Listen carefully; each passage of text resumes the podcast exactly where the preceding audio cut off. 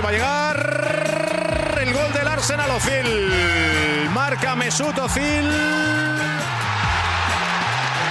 Ahí está el córner. Gol. Gabriel Paulista. Marca el primero para el Arsenal. El córner que sacó Mesut Ozil. This is Arscast Extra. Hello there, and welcome to another Arscast Extra. As always, with James from Gunnerblog. Goodly morning to you. Goodly morning. You're alive. This is good. People were worried on the uh, on the Twitter. They were worried because I said you were late. I thought that maybe you'd slept it out or perhaps been eaten by a Kodiak bear. But none of those things are, I mean, the were- case. no, were they worried though? I mean, looking at my timeline, it seems that mainly they were delighted because they thought that the some sort of misfortune could only mean good things for Arsenal. Yeah, there was some suggestion that we would definitely win the league if you had been eaten by a bear. But I have to say, as much as I want us to win the league, I would prefer if if you weren't eaten by a bear, or at least if that did happen, only bits of you were eaten rather than all of you. That's the nicest thing anyone's ever said to me. Right. Well, that's good. Um, what the reality of the situation is this I'll come clean. I woke up as planned by alarm, half past eight. A very good time to awake. yeah. Uh, but I'm I'm not very well. I've got this weird sort of well, it's not that weird. It's I think it's a cold, um, and I thought I know I'll just catch an extra twenty minutes, and I'll that will cure me. That'll cure me of my ailments. Right. And that twenty minutes became about two hours. Okay, but uh, you should be feeling right. refreshed now. Now I'm I mean I'm as healthy as I've ever been. Again, bad news for Arsenal fans. Yeah, this is bad news. Anyway, I'm glad you're here. Uh, how was your weekend? That's how the are, important thing. Yeah, how are all your shows? Are you now are you now the the the toast of London? Do you have more charisma than ever before? Um, I, I don't know if I go that far, but they were very nice indeed. Thank you. I had a lovely week at Soho Theatre, and thank you very much to some Arsenal fans who came along, podcast listeners. I was very touched by that. In fact, some even pointed out how delighted they were to see me not wearing a tracksuit in the aftermath of the show. Uh, so that was a, a nice moment. Wow. But yeah, I had a lovely, lovely week. What about you? Uh, I've, I've had a you know a grand week, fairly quiet weekend. I have spent basically the weekend.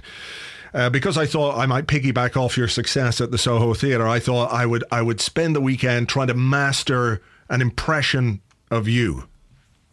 Really? Yeah, yeah, Um, okay.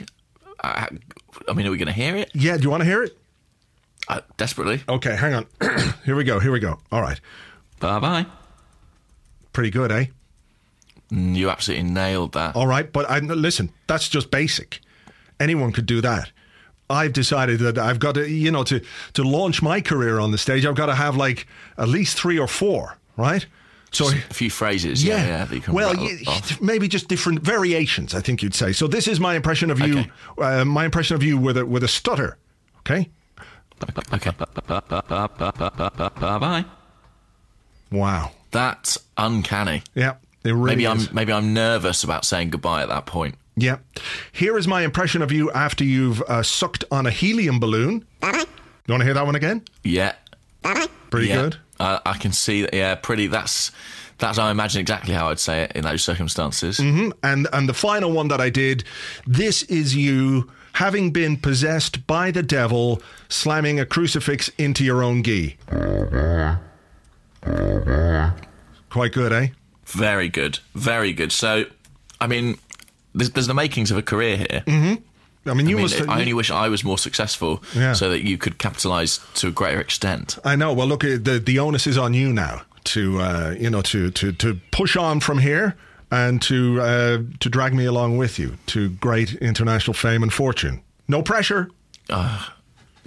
No pressure, no pressure. Don't worry, I'm not feeling it. I'm not feeling it. Okay. Um, it's deadline day. Hello. Oh, Happy yeah. transfer deadline day. Absolutely. I think it's. Um, I mean, it, it means nothing to us, though, does it? oh Vienna. Ah, Vienna. Yeah. you know.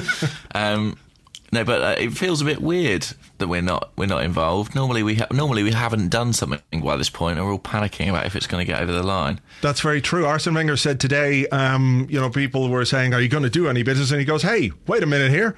Well, I, I, I'm actually one of the only ones who's done some business. He said, I told you we'd do at least one transfer. I would have been open to do uh, one more, but there's a rarity on the market at the moment. And then he said, if the, there was going to be any more business, he said 99% no. But if, if Lionel Messi knocks on my door at 10 to 6, I won't tell him to go back to Barcelona. Okay. Well, that's nice to know, isn't it? Yeah.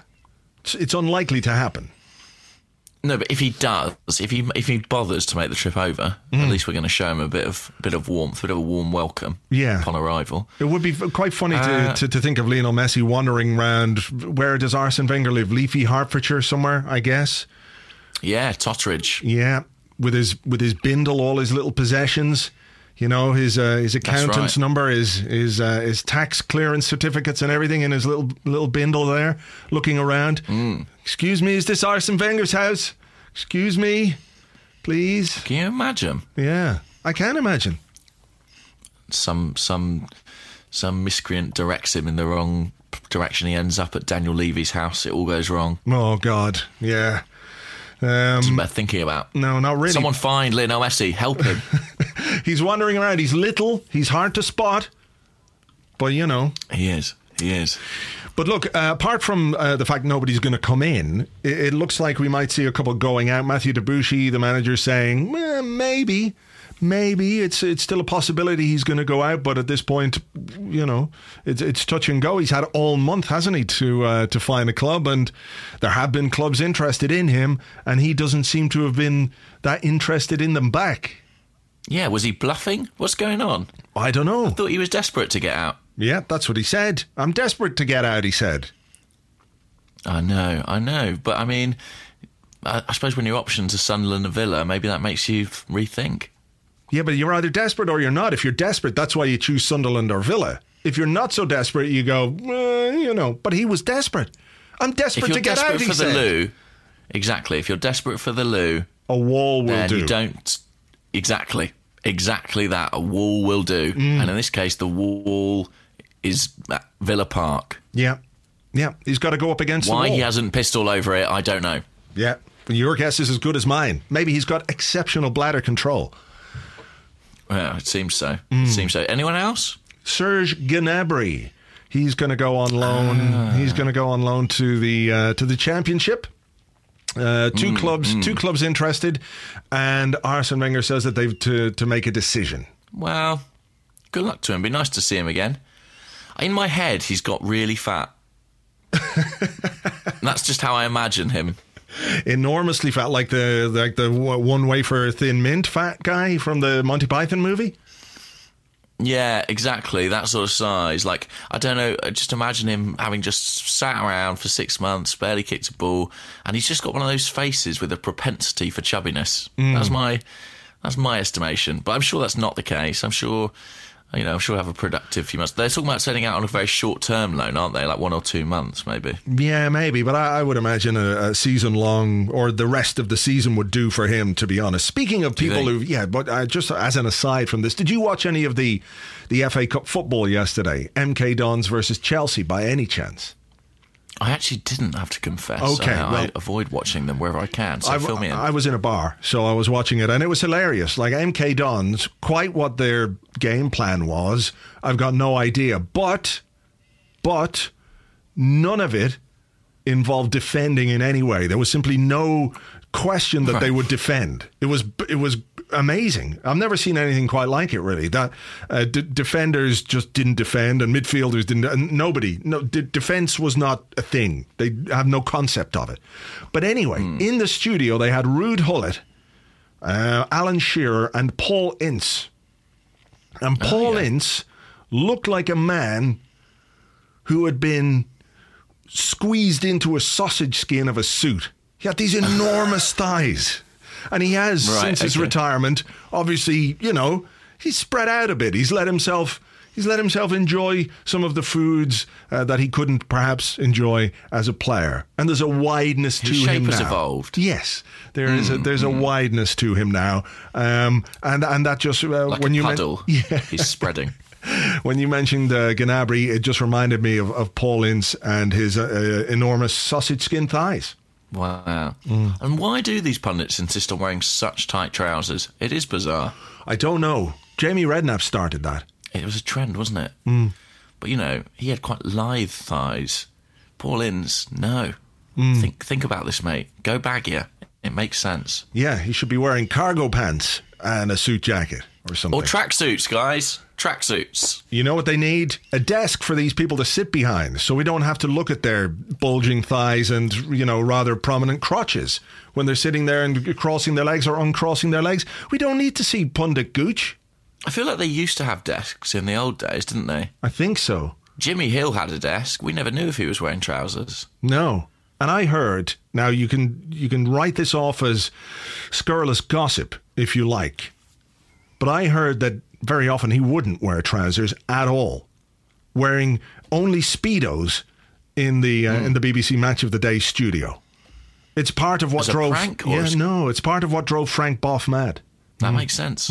That makes sense. Yeah. You didn't hear a lot of that in the in the remembrances about Jimmy Hill, did you, Colin? No. No one mentioned the great trouser incident. No. No. good to get that out there now. Probably enough time has passed that it's okay. Um, anyhow, we are talking absolute bollocks this morning. This is true, but I th- I think that's fine. Well, it's the FA Cup, isn't it? Th- Yeah. This is the magic of the FA Cup that we're that we're indulging in right here. Yes, the magic of the cup. It is it is a magic cup, and there was cupish magic at the weekend. Yeah, uh, yeah, there was. I, I mean, you know, we went through. We did. What more do you want? Yeah, like somebody to pull doves out of a hat. Yeah, come on, guys, cheer up. No, it was a, it was actually quite an entertaining game. Burnley are all right, aren't they? I mean, they- they'll they they could well get promoted. I thought they looked pretty decent to me. Yeah, yeah, they were okay, and um, yeah, I thought I thought it was quite a fun game overall. You know, nine Yeah. changes from the team that, that nine changes. Yeah. It's a lot, isn't it? It's an awful lot. And, and given that, I thought we played played pretty well. All right, so look, let's go through it with the, you know the various you know bits because I've I've made some notes here. Um, One note says Elneny debut for the uh, Egyptian international. He looks tall. He looks, you know, maybe it's because so many of our players are are not necessarily tall, but he looks quite tall, doesn't he? He looks tall, yes. He looks tall. Is he really tall? Impossible to say, but certainly looks it. Yes. Um, I thought he did all right. I thought he did all right. Very conservative for the most part, I would say, apart from those long range shots, which I think everyone enjoyed. Can can we can we put the conservatism down to the fact that it was his debut and he wanted to just be, uh, I, I guess, make sure that he came through it well. He had good passing statistics. He didn't give the ball away very much. Um, maybe he was a little bit Yeah. safe at times, but that's that's not a bad thing. No, I think that's certainly true. Um, it was almost like seeing a young player on one of their early starts. You know, um, the decisions made were sort of the the obvious ones. There wasn't too much adventure in what he did, but I thought it was interesting to see him play. Interesting to see him play alongside Francis Coquelin as well, rather than uh, rather than next to him. Um, sorry, rather than instead of him. So you know, it showed that he can play that kind of box to box role. It wasn't a defensive performance, was it, by any stretch of the imagination? No, certainly about three minutes in, he's like ahead of the ball and in the box and trying to make things happen in the box. So you're thinking, hey, this is not a man who has been told just sit in front of the back four and patrol. Uh, you know, that's very much not the case. Uh, but no, I, I quite liked it. I, you know, it's really early. You can't make any definitive judgments. But based on what we saw so far, I, think I think he looks all right. You know, um, he, he adds he adds a little bit of something to to a midfield that's needed it for the last couple of weeks. Now, what whether or not he's done enough to force his way into Premier League thoughts straight away, I, I don't quite know. But it's nice to have the option. It is exactly nice to have the option, and uh, yeah, I thought it was encouraging. I didn't think it was you know the most exciting debut we were ever going to see, but he's probably not the most necessarily eye-catching, exciting player. He's someone who provides continuity and lots of energy, and I thought it was telling that you know come uh, the 93rd minute or whatever it was when Theo Walcott went through on goal, it was Elneny who was right up there alongside him. You know that's what we've heard a lot about him. This guy covers a lot of ground, and I thought that was in evidence uh, against Burnley. Yeah. Well, should he have passed Walcott? I don't know. I don't know. He should have scored more like I think. Yeah. That's what he should have done. I mean, yeah, exactly. I sort of feel people say, well, you can't ask a striker to pass there. And I go, yeah, that's fair. But I think you can ask them to score. You, you don't ask, you demand. You say you score Demand. from there, or else. You know, He stopped scoring goals, Theo Walcott. He really stopped has. scoring goals. Yeah. He's on some sort of goal strike. That's a good way of putting it. I'm just gonna. I'm just looking here to see. Uh, his last goal was against Manchester City, right? I think it's one in 15. One, two, three, four, five, six, seven, eight, nine, 10, 11, 12, 13, 14. You are absolutely correct. One in 15. Actually, it's one in 16 because the last time he scored was for England um, against uh, Estonia on the 9th of October. There was a Manchester City goal on the 21st of December. Uh, the 9th of October um, for England. And then, of course, there were the uh, the goals against Leicester and Olympiacos. Yeah. Poor. Yeah, it's not while ago. great, is it? It's not a great return. But anyway, let's move No, on from him. Okay, we'll leave him for now. We'll Yeah. leave him for now. Oh, for now, you're, Uh, you're so determined to come back. I see. Oh, yeah, big time. I'm not done with him. Um, what's next on your list? Uh, Iwobi. Ooh. Ooh, I like him. I thought he was exciting. Yeah, yeah, he was he was good. He was good. I liked uh, I said this the last time he played. What I really liked about him was the the pace with which he hits the ball when he's making passes. You know, he's he doesn't seem timid in any way. Um, I, I, I really liked the way that he was. Uh, he, he moved through the midfield, was involved in both the goals, if I remember correctly. Yeah. I think he played it to Alexis, who played it to, to Callum Chambers. Let's let's That's talk right. about that finish. That was I mean- something else. A thing of beauty, a thing of beauty. Hmm. I I really thought there was some sort of uh, something significant about the fact that he scored that goal on the day Thomas Rosicky made his comeback to the first team squad. You know, an outside of the foot finish, perfect, really, for the occasion. It was an advanced Um, tribute to Rosicky, who picked up yet another injury. I know, I know. I mean, this was sort of Rosicky Memorial Day, and uh, yeah, brilliant goal. And Hmm. Arsene Wenger said afterwards that he's quite a good finisher in training. So there you go. Maybe we'll see more of that in future. It was a, it was a handsome goal from a handsome young man. That's what I would say. Yes, why not? Why Yeah. not at all? Um, and nice work from Iwobi and particularly Alexis, as you say, in the build-up. Yeah, I think But, it was um, um, it was like a two minute build up. I think we kept possession for two minutes. We got lucky, I think, Oh, really? once when Alexis tried to make a pass and it bounced back off a whole player and he kept the ball. But we moved it, I'd say 400, 500 passes in the build up to that particular goal. Something like that. That was the Opta stats, Wow. anyway.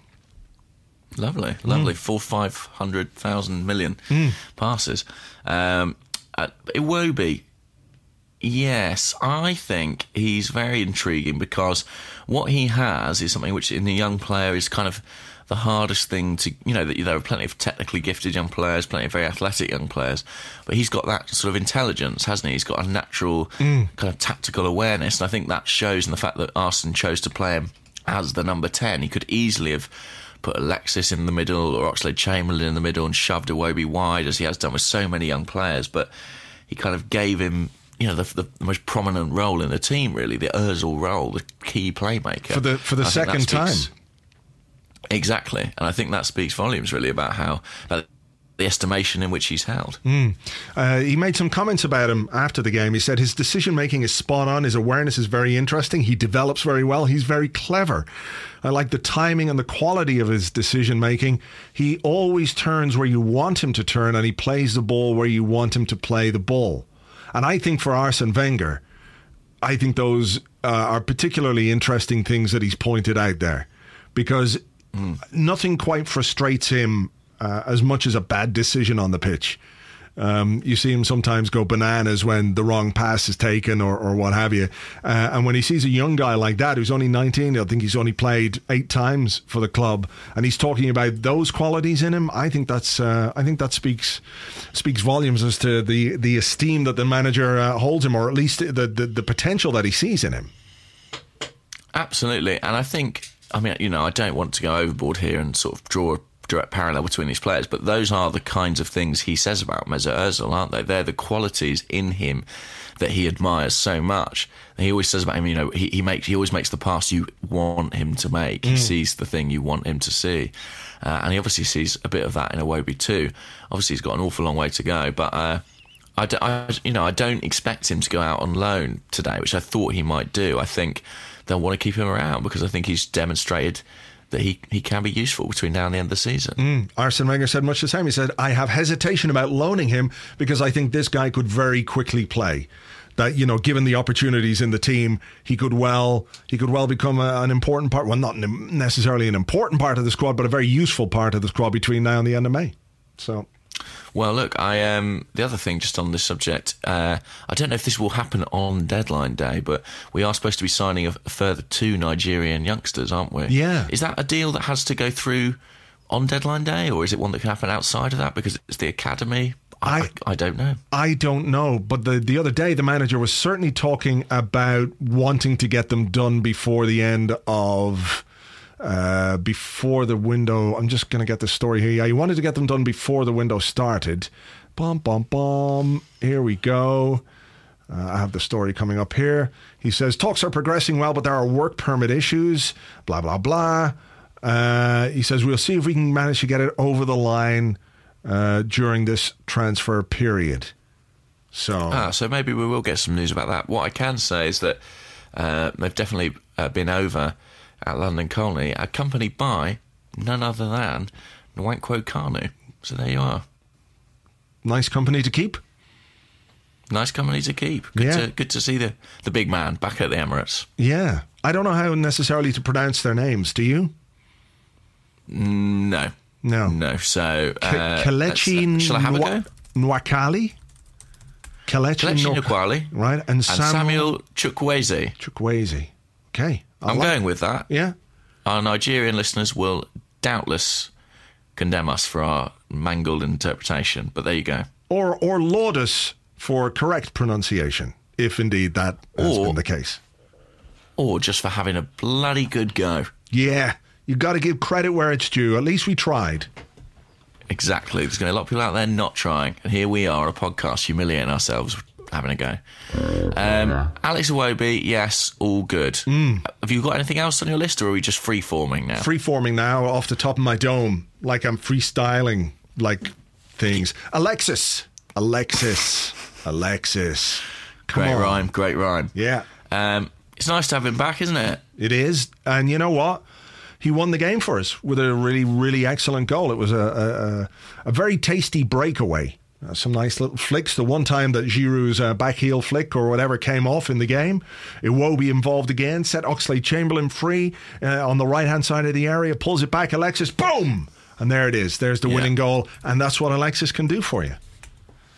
Exactly, match winner, and he showed it. And I thought, um, I thought he was good. I thought he was, you know, there were a couple of moments of rust, but for the most part, I thought it was a really, really exciting performance from him. And uh, do you think he'll be ready to go straight back into the team for the Premier League game Tuesday night? Yeah.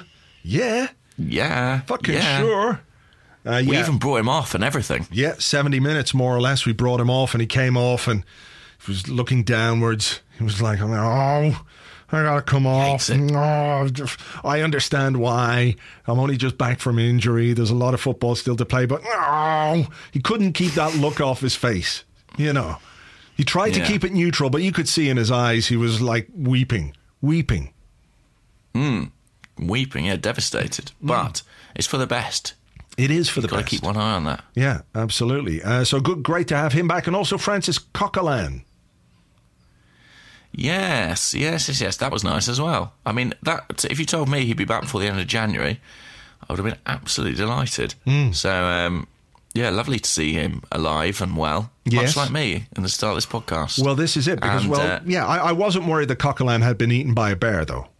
I, I just, you Oh, know, with- just I never rule it out with an Arsenal player. We've had every other injury. Hmm. yeah, bear attack, bear attack. have you seen that film, The Revenant? I mean, no, but I feel like I know that he gets attacked by a bear, so uh, it holds less appeal to me. Well, if you haven't seen The Revenant and you're interested in seeing The Revenant, uh, spoiler alert, you can fast forward a few seconds from now. But I Okay, saw it. right. I saw it. Yeah. and it's made me hate bears a bit. And I love bears. I fucking love. Is the bear great. the villain? Well, the bear is a villain in my mind because it had a brilliant opportunity to eat Leonardo DiCaprio, like stone dead. Could have killed him. It had like bear cubs. Could have fed the cubs with the corpse of DiCaprio, and it just was. It was like it was lazy bearing. It was a lazy bear. It just didn't take the chance well enough, allowing DiCaprio to somehow survive and thus put us through another two fucking hours of the woolly faced wanker hauling himself around the ice and the cold and, and all that, when really we could have just gone home two hours early and done something useful. I mean, it's really upsetting that that bear didn't take the chance that it had. So you didn't enjoy the film? No. Right. No, I did not. I, I thought it was tedious and overly long and repetitive and, in fact, ludicrous. This is another spoiler bit if you've just stuck with it and you still. There's a bit, right, where he's riding a horse and he rides the horse off a fucking cliff, like a gigantic cliff, and he crashes into a tree while still on the horse, and then it cuts to the bottom, and the horse is lying on the ground, as you would expect, dead as shit because it just fell off a fucking cliff into a gigantic pine tree, and the horse is on the ground like. Just think of a dead horse on the ground, and all of a sudden yeah. you just see Leonardo DiCaprio going, oh, oh, like fuck off. There's no way he could have survived that. No chance. The horse, The horse didn't didn't break survive. his. No, the horse didn't survive, and the horse couldn't have broken his fall. Horses are not made of foam. They're not gigantic, like foam mattresses that you see stuntmen jump onto off the top of buildings. They're fucking animals made of really spiky bones and shit. So one of those bones, one of the leg bones, would have come up through the horse's own belly and just like come through DiCaprio's neck or something. There's no way he would have just like it was like the fucking A team. You know the way everybody in the A team got blown up and fucking shot, but nobody died. It was like that. So yeah, no, I It's made you quite angry. I didn't enjoy that film at all. Okay. So- Okay, well, I won't go. Uh, but coming back to the original point that we were making, I've no idea what that was, but okay. it's that Francis Coquelin was not eaten by a bear, and this is a positive thing for the rest of our season. Ah, yes. Yeah. Certainly is. Certainly is. I mean, I thought he looked maybe a little bit rustier than Yeah. Alexis Yep. um, on his first game back. But no matter, it's so important. So important that he's there. So Good yeah, to have him back. Boost. Good to have him back. And the draw was made then for the fifth round of the FA Cup, and it's Arsenal versus Hull City. Isn't that interesting? Of course it is. Yeah. All over again. Yeah, it's For whom Chuba Akpom scored a hat trick this weekend. He certainly did. He certainly did. Presumably, He's- yeah. he will not be eligible to play Now, the game. there's some there's some discussion over this. I think they are eligible. Both uh, Akpom and cup. Hayden, yes. Like Premier League rules mean that you can't play against your parent club, right? But we have a bit of precedent here because Sanchez Watt was on loan with Leeds, and we allowed him permission to play against us in the FA Cup. Was it the game that Thierry Henry scored in? Could have been. I don't know. It doesn't matter. Maybe. It doesn't. ma- This is not the point. The point is that uh, a player, these are, these are the rules, a player on a temporary loan transfer is ineligible to compete in the Challenge Cup competition unless permission to do so is given by the lending club in writing. And a copy is received by the association, blah, blah, blah. Then there's a point where it says the association will not give permission for players on loan or work experience to play against the lending club. So you're thinking, no, they can't do it. But then there's another clause which says players on season long term loan arrangements are not considered loan players and are therefore eligible to play in the competition. So I think it's going to come down to Arsenal giving Akpom and Hayden permission to play against us. I, I do you think they will? I or they should? Um, I don't know. I mean, I wouldn't say either's guaranteed to start for to begin with. Um, I don't know. I mean, uh, yeah, I think Arsène's argued in the past that he thinks it's right and fair that players should be eligible to play, hasn't he? Yeah. I think he said it's sort of too selective to allow them to play against some teams and not some others. So, if he sticks that with that philosophy, I guess they will be permitted to play. Yeah, I don't see the problem. I think they should be able to play. Um, yeah, I, don't- I really don't see why not.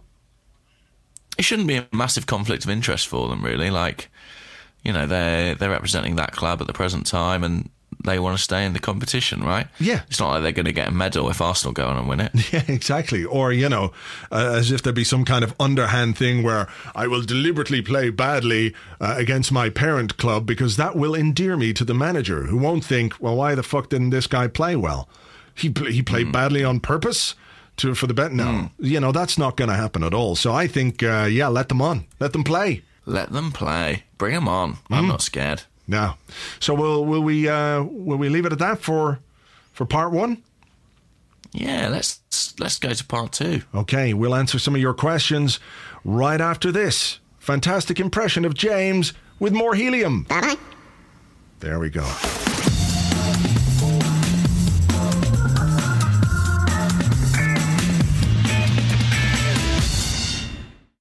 Welcome back to the Arsecast Extra. This is part two, where we answer the questions that you sent to us on Twitter at Gunnerblog and at Arseblog, and also the part of the show where I do more impressions. This time, James, I've been working real hard on this one. This time, I am a Gregorian choir. You ready? Okay. Yeah. Okay.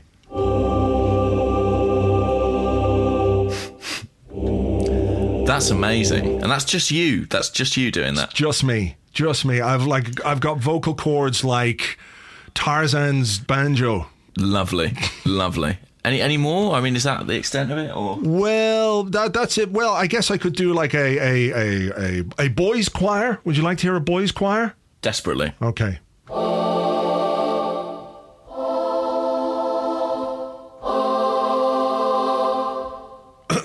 God, it's it's tough going. That that's hard going. Yeah, you can't keep that one up. Really, can't keep that one up for long. No, no, no, no. Anyway, I think we should probably get on with the uh, the questions before I before I wear my voice out. I don't want to give away all Okay, my uh, impressions in one show as well. You know. Sure, sure, sure. We'd hate that. We'd hate that. Uh, um, okay, well, have, have you got a question then? Okay, I've got yeah, I do actually have a question. This comes from Mine then. What? Fine. This one comes from Just Matt aggressive. from Matt Beck, who's at Matt Beck twenty seven, and he wants Okay. to know how would you summarize one year of Gabriel? In a word or in a phrase? It, it depends. Like summarize, you could write a thesis on it, and a summary would be a few hundred words, or you could just have one thought, and that would be a, a summarial thought. So it's it's it's entirely up to you. It's open. Um, I think a year of Gabriel. Uh, I would say. This, wait for this. This is good. Okay. I would say quite good. so Yeah. planned that one for ages. I'm glad I prepared for that question. Yeah.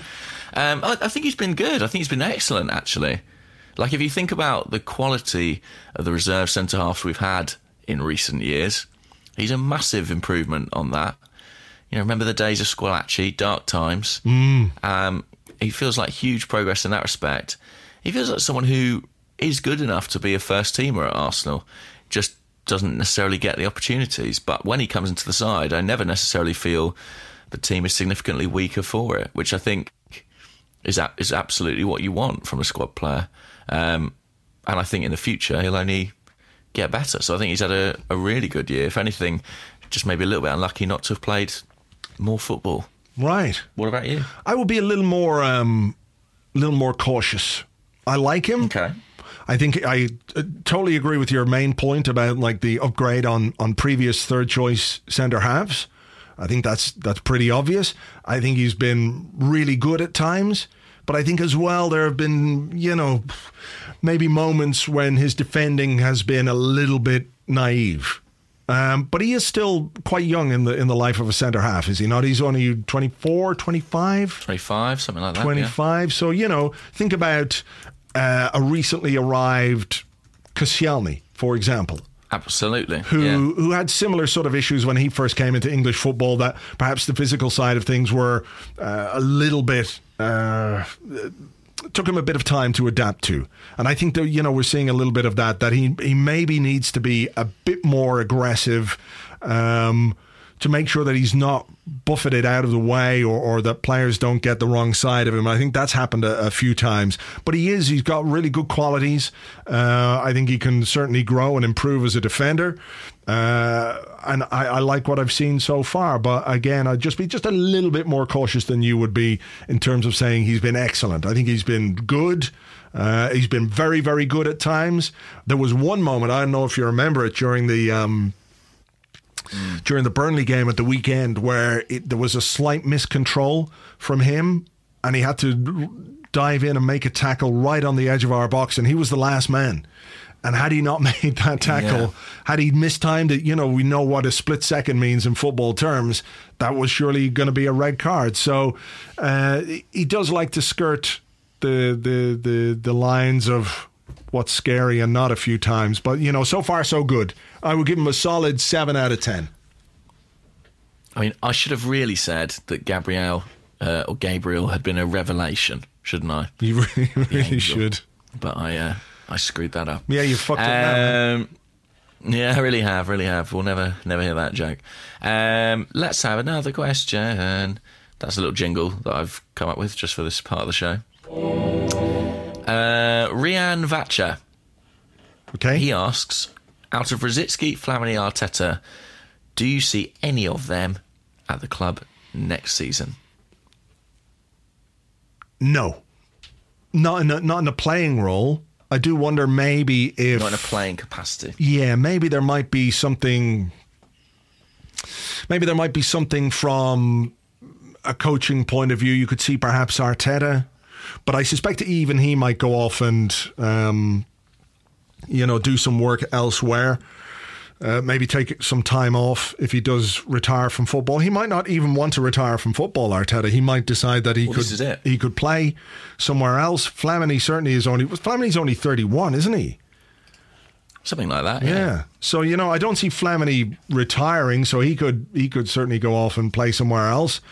Uh, but yeah, I, I would imagine all three are. Yeah, he's only thirty one, so he's thirty two in March.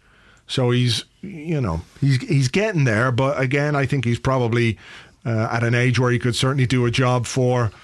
Uh, for a number of clubs across Europe, if he wants to to keep playing um, and decides mm. that you know he can save the planet later, you know, I, have got I've got football Absolutely. to play. The eco crisis can wait until I'm finished my footballing career. Uh, Arteta, no, I don't see Arteta um, being at the club next season. Um, and Rosicky, I think he might try and play on. If I'm honest, Ar- uh, Arteta. That's crazy thought. Yeah. Do you think he'll call it a day, or do you think? I think he'll probably try and play on, but I think he'll, I think yeah. he'll probably accept that uh, at Arsenal, his time is gone. Um, and I thought he was good when he came on against uh, Burnley. You know, quiet, understated, used the ball very well. Um, I thought he actually brought something into into the midfield in the final stages of the game. Got himself elbowed by Joey Barton, who then proceeded to pick him up by the throat. Uh, you know, uh, so fuck Joey Barton, I think is my, my main point there. But in, in Arsenal terms, it, it's difficult to see him getting the playing time that he would want, you know? Yeah. I mean, uh, Carl at I uh, says, Will we ever see Rosicky play for Arsenal again? We might. We might. I mean, look, Arsene Wenger says he's got a thigh injury. He picked up a thigh injury in the in the win over Burnley.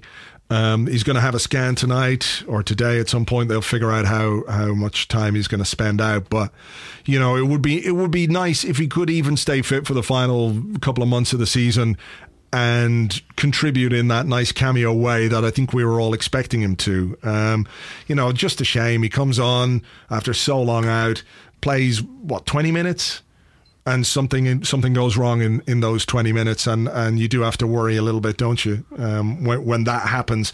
Could be a consequence of being out for that long. You know the intensity of an actual game but uh, it's a, it's a shame. It's a shame. So I think we might I wouldn't rule it out 100% by any means but he's certainly not going to be an Arsenal player next season. Mm, mm. and do you think um, the sort of replacements for those players are in the squad already, or will that have to be something that's addressed in the summer? I would imagine the the business we do in the summer. Again, we've spoken about Elneny, haven't we? Coming in as as a potential summer transfer brought forward. And I think if you are going to lose Rosicky, Arteta, and Flamini, you are going to need to replace them in terms of the squad. And I would be very surprised if, when we were doing whatever business we do in the summer, that midfielders weren't really high uh, on the list of targets that we have. Uh, which isn't to yeah. say that players in the squad can't can't step up. Um, we've spoken about Iwobi already. Uh, Alex Oxlade Chamberlain, I thought, had a positive game against Burnley. Maybe a little bit of a step forward and hopefully some way for him to, to regain some form. But I think if you are going to look at the Arsenal squad, if you just step back and look at it and you were to think about what could we add this summer that could really give us, you know, a, a strong platform to go on and and challenge for the title, challenge for the Champions League, you know, somebody else, a really big, big midfield player, seems like the most obvious signing to me. Well, look, it feels like there's a natural segue here. Have you got any questions about Jack Wilshere? Uh, I did, but like, let's go for it. I, do, I don't. Okay. I don't. All I right. Well, I've got one here from from Steve Moore at Steve Moore four one one six, who says Jack Wilshere. What does the head say as opposed to the heart about his future at Arsenal? Well, first things first, shall we clear up what what is the latest with his because there've been conflicting stories, haven't there, over the last 24 hours about his injury situation? Mm. Arsene Wenger says that he hasn't had a setback. He said that's wrong information. He's looking quite positive. I spoke to Roy Hodgson, obviously about you know the England situation, and he's progressing well. I expect him back in. He, he was reluctant to put a time frame on it, but he said four weeks is what he said when he was pushed at his press conference today. So that is March still. Mm. Um, the head says that he's rapidly going the the way of Abou Diaby, as mm. much as it pains me to say it. Yeah. Uh, in terms of the sheer amount of football he's missed, I mean, it, it passed almost without note. But on New Year's Day, uh, Jack Wilshere turned what was it 24, 24 and he, um, you know, these are now the peak peak years of his career in theory, mm. And he's still missing huge swathes of football. Um, the heart wants to believe that he can fulfil the potential he showed us, you know, almost a decade ago now, eight years ago, when he made his breakthrough into the first team. But uh, yeah, the head is is deeply troubled and wonders just, I mean, naturally wonders if he'll ever get the opportunity to do that. I mean, are you in a similar yeah. quandary? Yeah. Um, yeah. I, I, think I'd love to see him do it. You know, I think the talent is obvious. He, he really is a fantastically talented player uh, who, who brings things to this midfield that that are different from the midfielders that we have. Right? I think that's mm-hmm. that's the key thing for me is that he can he can do things uh, that the other players just can't and I think you know to have that range of qualities in a, in a squad is is really important. Um, so I'd love to see him fulfill his potential and fulfill his talent. The question then is whether or not he can do that simply because of the injuries that he's sustained. You know, he missed a whole season already. He's on the verge of missing another whole season, and at 24 years of age, you have to worry about whether or not. Uh, he's missed too much of his development as a as a footballer.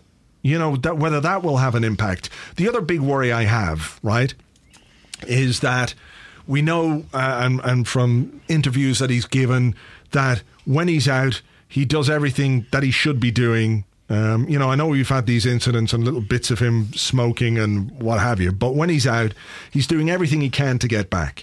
He's training hard, he's working really hard, he's uh, doing everything the experts say. There are a team of uh, physios and surgeons and rehab people, and everybody. Uh, hugely qualified, doing everything they can to get Jack Wilshere back. Now let's remember that the the injury that he suffered in August was a small fracture to his leg. You're yeah. normally talking six to eight weeks for that kind of an injury for a normal normal person. Uh, the mm. comeback was supposed to be December, and then it was January, and then it was going to be February, and now it's March. So my worry is that despite his best efforts and the best efforts of everybody around him and at Arsenal to get him fit, that there is just such a fundamental problem with what whether with his ankle or with his leg that that he just can't do it. And that for me is the big worry. I don't think he's not trying, I just think he's not able. Yeah, uh, absolutely. I think there was a study, uh, the BBC did a little bit of research, I think, of every player's injury since, you know, I think it was January 2013, something like that, three years. And I believe I'm right in saying that Jack Wilshere came out as the most injury prone player in the Premier League with 21 injuries in that time frame. Yikes. Um, that's three more than Daniel Sturridge, to put that in perspective. And uh, it, it's. Um, yeah, it is. It is really worrying, and I think the point you make actually is a really good one, and it's sort of painful to say, but even if he were to overcome these injury problems now and enjoy a relatively healthy second half of his career, he will not be the player he might have been had he remained fit during these formative years. Because for all his technical gifts, you know, he plays a role that where experience is so important and decision making is such a, an integral part of what he does. I think missing out on that playing time is would hurt any player, no matter mm. how no matter how gifted, no matter how talented. And had he been able to play football regularly across those years, I think we'd have a midfielder undoubtedly now who'd probably be the best in the country, maybe one of the best in the world. Yeah. I'm not saying he still can't become a top player, but he won't scale the heights he might have done, and that's a real shame. And that that will irritate and upset nobody more than Arsene Wenger, who is hmm. almost obsessed with trying to get the the maximum potential out of players. You know, Can you think of another player who has had similar injury issues at that age and come through to become a top player or the player that we all thought they might be? I mean, Robin van Persie Van Persie would springs to mind, but but the one that I the, the caveat I'd have with that was that with Van Persie it was a litany of different injuries, whereas everything with Wilshere seems to be connected to to that ankle and that Mm. leg. You know, Yeah, I mean, Van Persie was the one I was going to mention simply because he exploded in his late 20s in a way that kind of, you know, surprised us all. I think even, you know, his talent was obvious, but we never necessarily thought he'd be able to put that all together. Um, but then, you know, even looking at that, even looking at him as an example, he burned very, very brightly, but for a very short period of time. Yeah. You know, Yeah, yeah, it was yeah. sort of three years, and then and then it, and then he fell away again, Mm. um, and that's kind of tragic in itself. Um, I mean, not for Arsenal fans, I suppose. Once he's gone to United for twenty five million quid, but um, I can't think of someone now who had that kind of chronic problem uh, that Wilshere has and subsequently overcame it. I mean, it's it, it- presents a second question, obviously, which is one we faced with Diaby many times, which is what do you do in terms of your squad building? And I think we are at the point now where you factor him in as a if if, if he is under contract and if he is there, you factor him as a kind of luxury inclusion, but not as someone on whom you can in any way rely. Yeah, yeah. I mean, I think that's it. He's a bonus. He's a bonus option. If he's fit, he brings us something. If he's not, we have to be able to build a squad that can cope with his with his absence. Um, You you really can't at this point, and you can't go into next season. It's just it would ju- it would just be absolute madness to go into next season counting on Wilshere as one of our our midfield players, because he had a full preseason. Uh, he looked like he was going to play a, a, big part, and then he gets an injury, which should really have been much more manageable than this. And he's missed most of the season. And that is unfortunately what we're going to have to contend with every time he gets a kick or every time he picks up a, uh, an ache or a strain. So, yeah, I think it's really sad. I'm very, you know, very sad for Her. I think it's a real shame, uh, to, you know, to see a young guy who who has this much talent and, and really wants to do well for Arsenal. Um, I think it's re- really sad to see him like this, and I find it a bit diff- difficult to read some of the stuff people say about him, like uh, you know, as if he was some kind of fucking Winston Bogarde or, or some cunt who's just trying to make money off Arsenal. You know, he's been injured time and time again wearing our shirt. That's the bottom line. You know, he's a guy who's been injured playing for Arsenal. He's trying his best. It's not working out for him, but you know, the, there's no need to be uh, a complete dick about it, uh, and just maybe try and have some empathy for another person. That would be my thinking. Absolutely, absolutely, I would agree with that definitely. All right, your question. Um, my question is okay, right? Uh, well, listen, Let's stay with the midfield. So Deepak at Deepak R05 says Southampton had the weekend off and they press well. Who plays in the midfield this time? Coquelin and Ramsey. Coquelin and Ramsey with Ozil ahead. Yeah, yeah. I think so. I mean, he's be my choice. Yeah, if if Coquelin is back and he's done proper weeks training, he suffered no ill effects to the seventy minutes or something that he got. I mean, I think that's part of why we took him off uh, against Burnley um, was to make sure that he was going to be fit and ready uh, for Tuesday. Uh, Ramsey, I think, comes back in, uh, and and uh, Mesut Ozil ahead, assuming that that he's fit. Um, so yeah, that would be it for me. Yeah, I think the same for me. I mean, I suppose Elneny's the only real person who you think, mate, oh, maybe they'd throw their hat to content attention, but I don't see him starting this game. I think it'd be Coquelin, Ramsey, Ozil. Mm. What about on the, on the wide positions? That's a good one, isn't it? I think I think Alexis on the left. Yeah, and then on the right. On the right, I think I wonder he probably got something t- to think about given that Oxlade Chamberlain got an assist at the mm. at the weekend and I wonder if he might be inclined to say, "Okay, well, that's the little the little step forward he needed. Would it do him some good to keep him in the team?" Uh, so I wonder if he might choose that between that. I also wonder who he might play up front. I, despite the miss, I do wonder if the selection we spoke about this maybe last week, did we? That the selection of Giroud, no, it was on the Arsecast on Friday. The selection of Giroud on, on Saturday might be an indication that he's thinking about starting Walcott as a striker on on Tuesday tomorrow night. But that would be that would be brave considering the way Walcott is playing at the moment. Yeah, that'd be interesting. I mean, it is worth saying, I guess, that Walcott's better performances did come, you know, with Alexis alongside him in the team, and they combined relatively well when Walcott was playing through the middle. Maybe he'll look to try and recapture that. I agree with you about Oxlade Chamberlain. I hmm. think Arsène's a huge, huge fan of him, and fundamentally would, would love to get him into the side. And I think if he can find an excuse to play him, I think he will. So, wouldn't surprise me to see him get another game against his former club uh, on Tuesday night. All right. Uh, this one comes from Tim Hardwick at Barcelona, and he says, "Do you like the Iwobi no shin pad look?" I'm not sure. Has he got no shin pads on? He must have shin pads. I think you have to have shin. He must pads. have tiny wee shin pads, right? Yeah. Or I he's got has he got really long legs? Like the lower part of his legs are really long. He's been told off by Steve Bould, hasn't he? Apparently. Yeah, Steve Bould's had a word. I mean, Pull your listen, socks I up, like mate. How, I like the sort of casual approach to things. I mean, anyone who's seen me in the street will will know that much. But I don't know. I, I worry for his shins. I worry for his shins. Hmm. What about you? I like it. I like it. I think it's Why do you like it? I don't know, it just brings something new and exciting and vivacious. Vivacious. A bit of sh- a bit of shin for the ladies in the crowd Everyone loves a bit of shin. or the guys. Yeah. He's yeah. just flash. Maybe he's just very inordinately proud of his shins.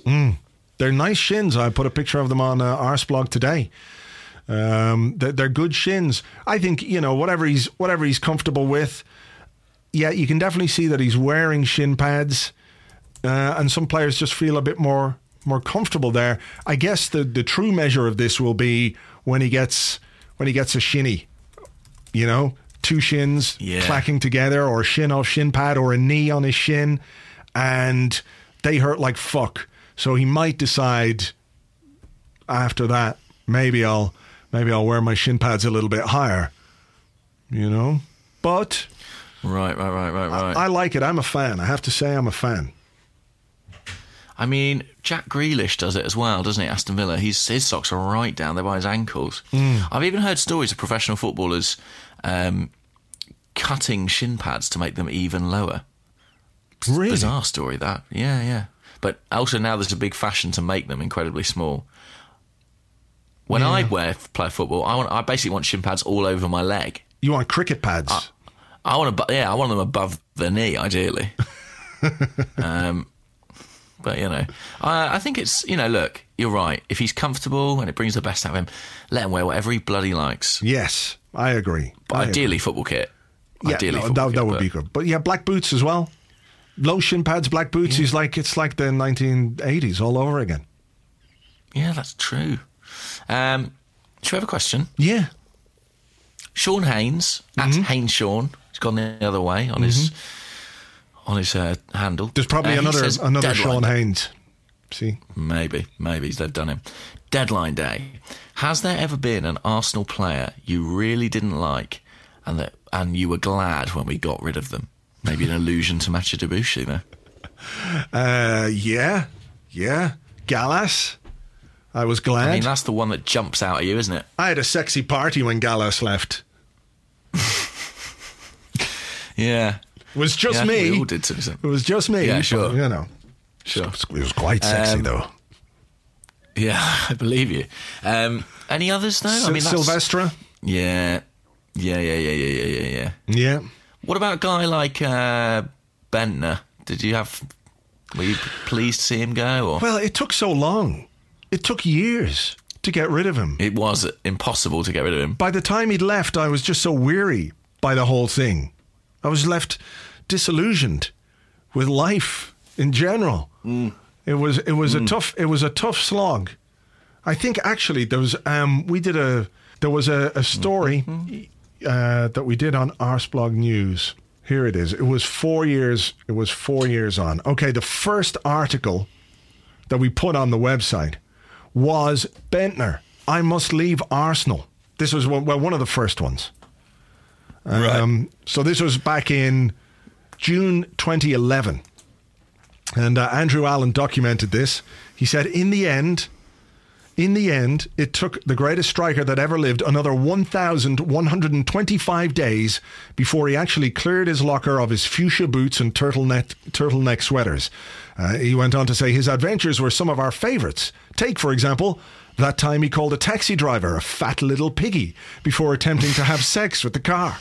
That time he hmm. got into a that time he got a police caution for smashing down the door at his flat's gym. That time Sepp hmm. Blatter fined him for flashing his pants. That time he claimed he'd been drugged on a night out, and that time he went on the piss in Newcastle with Lee Cattermole and smashed up a few cars. So he had like he had adventures. It's true. It took him ages, but at least he provided some some entertainment value along the way. Whereas Gallas He and, was and entertaining. Silvestre, yeah. True. So yeah, what about you? I've got some breaking transfer news, by the way, on this subject. Uh, I, this is truly incredible. The Mirror, Right? reputable publication, have gone with the following headline: Manchester United consider loan move for Arsenal's Mathieu Debuchy to ease defensive crisis. Wow. And then it says the Red Devils are currently without five defenders and have joined the race for the out of favour Frenchman, who is also wanted by Sunderland and Villa. Can you imagine? Well, here's Hmm. my thoughts on that. If he wants to go to Sunderland or Villa, fine. I got no issue with that. If he wants to go to Manchester United, who are, in fairness, rivals for the top four and also perhaps for the title, they're not that far back. I think we should tell him to go stick it up his bum. Yes. I wonder if this is maybe why he's been so reticent to join uh, Villa or Sunderland or one of these other clubs. He's been hoping that someone decent would come in. Yeah, I, I mean, I Um, understand that, maybe- but Maybe he got wind of something like this in the pipeline. I mean, surely Arsenal aren't going to allow him to go to Man United, even if he has been really rubbish this season. yeah, I wouldn't. I wouldn't allow we it. could Silvestre them. finally our revenge. Yeah, but I'm not sure that that would be the case. You know, he could he could actually be all right. You know, because he was he's quite a good player. He has been shit, but he is you know a pretty pretty solid player overall. And why would we do anything to help uh, to help a club like Manchester United? I'm inclined to agree. Um, have you got any more? Yeah, yeah, yeah, yeah, I do. Got two more. All right. Uh, there Go was on, there was hit news me. about uh, John Terry being uh, cast aside at Chelsea. So, given the John Terry news, what's your favourite John Terry moment ever? Falling over at Stamford Bridge when Van Persie runs through and scores. Although having his head kicked off by Abou Diaby a close second. Mm. Well, my number one is the uh, the penalty in the Champions League final.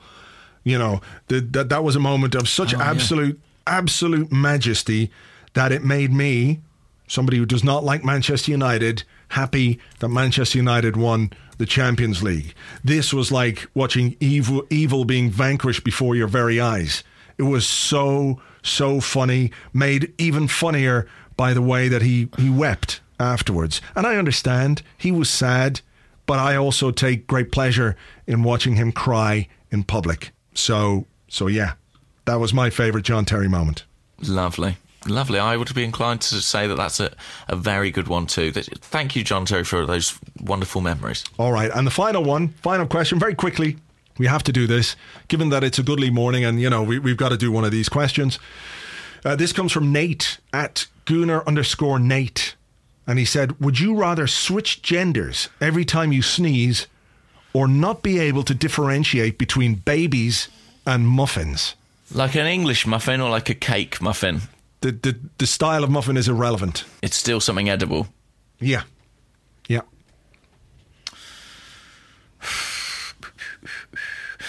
If I eat the baby, does it taste like a muffin? I, I- First question. Well, I, I, I doubt it very much because it would still actually be a baby. You just wouldn't be able to tell the difference. It wouldn't be a muffin. So it So would as soon as like, I bit into it, you'd be thinking I'd this is this is quite a meaty muffin here, quite stringy and like chewy and loud. yeah. And what if I had children of my own and muffins of my own? Imagine the confusion. well, this this is this is what you have to take into account. This is what you have to you know decide yourself. This is the this is it. Everyone I'd be staring at me in the street. My mm. my mouth would be covered in blood, and I'd be cradling a muffin in my arms, singing to it lullabies.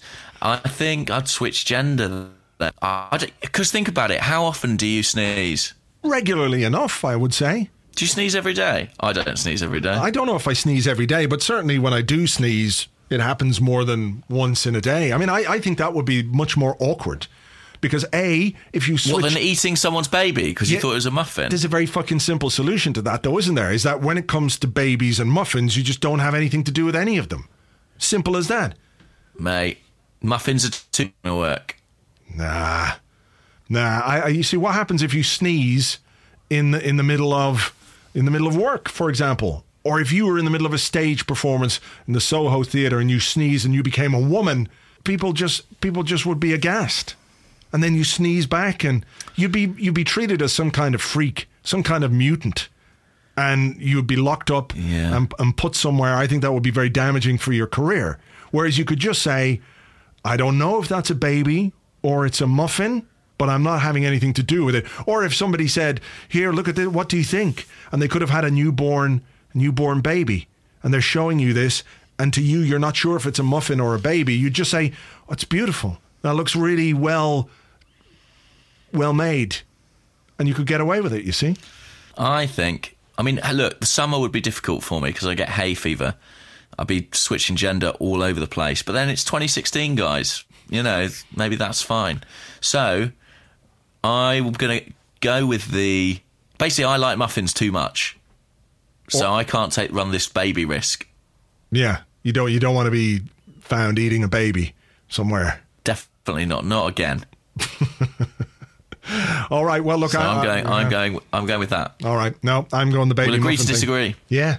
Once again, Okay, fine. a chasm opens between us. What can we That's do? right, guys. We don't always agree. Hmm.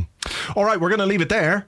Um, we'll be back with another Arsecast Extra next Monday. Who are we playing at the weekend? Bournemouth? Bournemouth. Right. Bournemouth. Right. Well, look, we'll discuss the Southampton game and the Bournemouth games on the Arsecast on Friday. Join us next week for another Arsecast Extra. Until then, cheers. Bye-bye. Bye-bye.